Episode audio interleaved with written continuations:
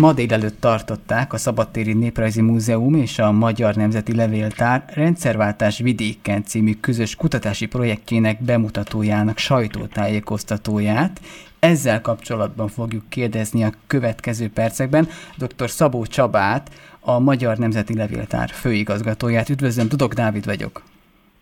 Jó napot kívánok, és köszöntöm a hallgatókat is. Egy nagyon érdekes csavart vélek felfedezni ebben a történetben, mégpedig, hogy a korábbiakban a Hazafias Népfront kezdeményezésére összegyűjtött képekből és anyagokból áll ez a kiállítás. Jól értesültem?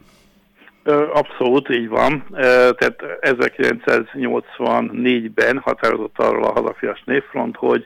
egy országos felhívást tesznek közzé, ez meg is jelent a Hónismeret című folyóiratban, hogy 40 éve eltelt a, az ország felszabadítása óta, hát nézzük meg, hogy akkor ez alatt a 40 év alatt ez a boldog ország hova jutott el, és egy országos kampányt hirdettek ebben, több szervezetet bevontak, és szisztematikusan megpróbálták végigfotózni az országot. Végül is nem lett aztán belőle semmi, tehát vagy nem tetszett az eredmény az akkori elvtársaknak, vagy, vagy valami más problémájuk volt. Lényeg az, hogy, hogy ez úgy került be a levéltárba a hazafias névfont iratanyagai közül, hogy nem használták fel az akkori gyűjteményt. És most annak apropójában került elő, hogy szeretnék megmutatni, hogyan zajlottak a rendszerváltás előtti évek Magyarországon vidéken. Igen, tulajdonképpen azt szoktam mondani, hogy minden jó projekthez kell egy nagyon jó ötlet, a nagyon jó ötlethez kell valamilyen támogató, és akkor még mindig kéteses, hogy ez jó projektként vagy rossz projektként valósul meg. Itt az volt a helyzet, hogy ismertük ezt az iratanyagot, és már hosszabb ideje gondolkoztunk róla, hogy mit lehetne csinálni, hogy érezzék hallgatók, hogy mennyi fotóról van szó 97.317 darab felvétel készült el végül is. Az ország több mint 300 településéről származnak a fotók. Ez azt jelenti, hogy lényegében egy reprezentatív felmérés áll rendelkezésünkre, hiszen mondjuk az akkori település szerkezet az körülbelül egy olyan 4000 település volt, úgyhogy hát majdnem 10%-át ez a fotóállomány ez, ez lefedi. Többnyire falvak vannak megörökítve, de néhány város, kisebb, középváros, kisebb város is lencserékre került. Fotókat általában egyébként a hazafias névfront emberei, tanárok, különböző aktivisták, levéltárosok, muzeológusok készítették, és ezek bekerültek a levéltárba. De amikor néztük ezeket a fotókat, akkor az volt a megdöbbentő, hogy hogy hát ez a, tulajdonképpen a rendszerváltozás előtti magyar társadalomnak a teljes lenyomata. Az emberek öltözködése, hajviselte, ruhája, használati tárgyai, autói, a házai, a, az őket körülvevő környezetben, azok a, az az épített környezet, a templom, a kocsma, bocsánat, falatozó általában, az áfészbolt, tehát a, a mindennapi életük tere jelent meg ezeken a fotókon és kerestünk partnereket, tehát, tehát az ötlet meg volt, hogy valamit ebből a jó, jó anyagból lehetne. Ez, ez szociológusok, történészek számára, társadalomtudomány, társadalomtörténet számára, politika történet számára egy hihetetlen kincses bánya, úgy éreztük és akkor megkerestük a, a, a Szentendrei Szabadtéri Múzeumot, hogy éreztük, hogy azért ennek van egy néprajzi lába is ennek a történetnek, hiszen, hiszen az életmód, a használati tárgyak, az, az a skanzen számára is érdekes lehet. És hát beindult egy, egy rendkívül gyors brainstorming, tulajdonképpen a kollégák elkezdtek ötletelni, nagyon látványosnak éreztük a, az anyagot, és hát kellett egy szponzort találni, tehát mondom, hogy szükséges van, szükség van támogatásra, és hát szerencsésen megtaláltuk a Közép- és Kelet-Európai Történelmi Társadalom Kutatási Köz Alapítványt, a, ami éppen akkor a kormányzat meghirdette a 30 éve szabadon ö, emlékévet, és ennek az emlékévnek egy ilyen alprojektje volt, vagy kiemelt projektje volt az Antal József program, amiben támogatást kaptunk arra, hogy ezt az anyagot feldolgozzuk és egy szisztematikus munka megindult tulajdonképpen 2020-ban, ami részben a néprajzos kollégái végeztek el a, Szegedi, a Szentendrei Szabadtéri Múzeumnak a néprajzos kollégái, több mint 20 vettek részt ebben a projektben, interjúkat készítettek,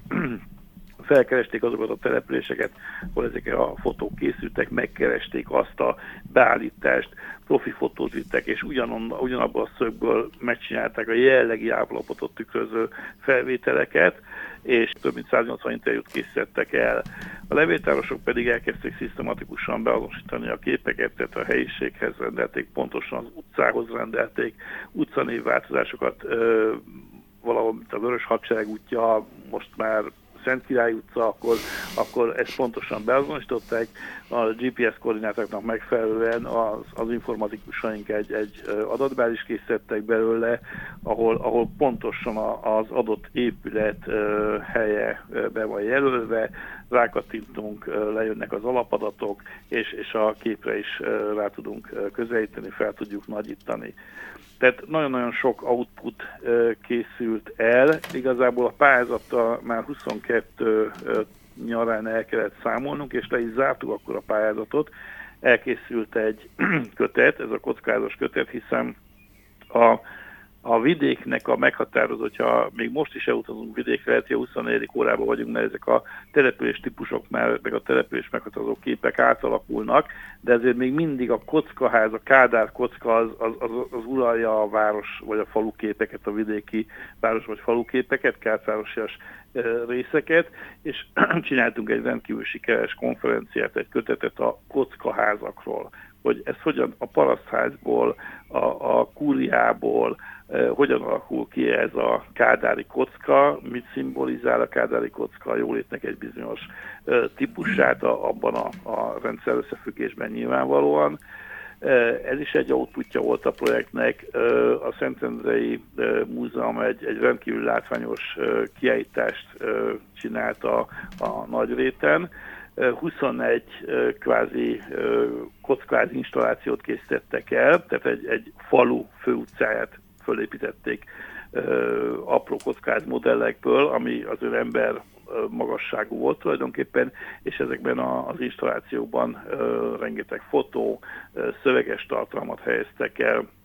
rendkívül érdekes interaktív kiállítást hoztak létre. Ugyanakkor, mivel a Magyar Nemzeti Levéltár az országos levéltárból és a vármegyei tagintézményekből áll, minden megye székhelyen, aztán utána a megye székhelyekről vándorolva a megye specifikumnak megfelelően készült egy-egy kiállítás, tehát összesen elkészült 21 kiállítás az egész országban, egy a, a Skanzenben, Szentendrén, a többi pedig az összes vármegye székhelyen, ahol aztán utána vándoroltak a, a, az adott vármegyére vonatkozó kiállítási anyagok. Illetve készültek kisfilmek is, nagyon látványos kisfilmet készített például a Sopron vármegyei levéltár, ahol zenei alájátszással a régi korabeli fotó mellé oda tették a, a mostani helyzetet ábrázoló fotót, és, és tényleg megdöbbentő változások, illetve átalakulások, vagy továbbérések tapasztalatok ezeken a fotókon. És ezzel lényegében akkor lezárult a, a, az a projekt, amit mi vállaltunk, és hogy ö, mégis továbbér, és én, én úgy gondolom, hogy azok az igazán sikeres projektek, amik, amik, amik ö, már pénz nélkül is tovább tudnak élni, tehát nem kell finanszírozás hozzá, az az, az adatbázisnak a létrejötte volt, amit, amit tulajdonképpen néhány héttel ezelőtt indítottunk el az adatbázisok online felületünkön, ez a Magyar Nemzeti Levéltárnak az adatbázisainak a gyűjtő felülete, és itt a falufotó néven fut ez, a, ez az adatbázisunk, több mint 60 másik alkalmazás mellett ahol, ahol rá lehet keresni az adott településekre, adott régióra, meg lehet nézni a fotókat, meg lehet nézni azt, hogy időcsúszkán, hogy hogyan változott a, a falu képe, kronológia, különböző fogalomtár van föltéve ide, tehát egy rendkívül interaktív adatbázist hoztunk létre az idők során, és ez folyamatosan bővül egyébként, tehát nem zártuk le. Ez, ez a mai állapot, amit sajtó nyilvánosan bejelentettünk, ez lényegében az, hogy elindult ez az adatbázis, és innen bárki online a saját településsel, a saját fotóit, amit annak idején készített, feltöltheti, információkkal bővítheti, meg mi is gondoltunk arra, hogy, hogy a továbbiakban is ezt az adatbázist még bővíteni fogjuk. És elkészült még ez is már az utó gondozás, vagy a, a, a tulajdonképpen a projekt továbbélése keretében elkészült egy, egy online e-publikáció, ami, ami az eddigi tapasztalatainak az összefoglalása, hogy, hogy társadalom és térszerkezetbe, politikában, szociológiában mit jelentett ez a, ez a 80-as évek közepe, a, a kettős gazdasággal, az, hogy a vidék az, az hogyan élte meg a rendszerváltozást. Nem, nem Budapest csak a rendszerváltozásnak a, a, a nyilván centruma, igen, meg a politikai centruma, de ez, ez egy nemzeti rendszerváltozás volt, és ebben a vidék ugyanúgy benne van, és ez hogyan jelent meg a vidéken. Ez egy nagyon érdekes kezdeményezés, és mindenkit biztatok tehát, hogy a hallgatóink közül is sokan látogassanak el a Magyar Nemzeti Levéltár oldalára, és tekintsék meg, vagy akár bővítsék ezt az interaktív online is hozzáférhető gyűjteményt. Nagyon gratulálunk ezúton is ehhez a gyűjtéshez, és köszönjük szépen, hogy itt volt ma velünk dr. Szabó Csaba, a Magyar Nemzeti Levéltár főigazgatója, és beavatott minket a Rendszerváltás vidéken című projekt megvalósulásába.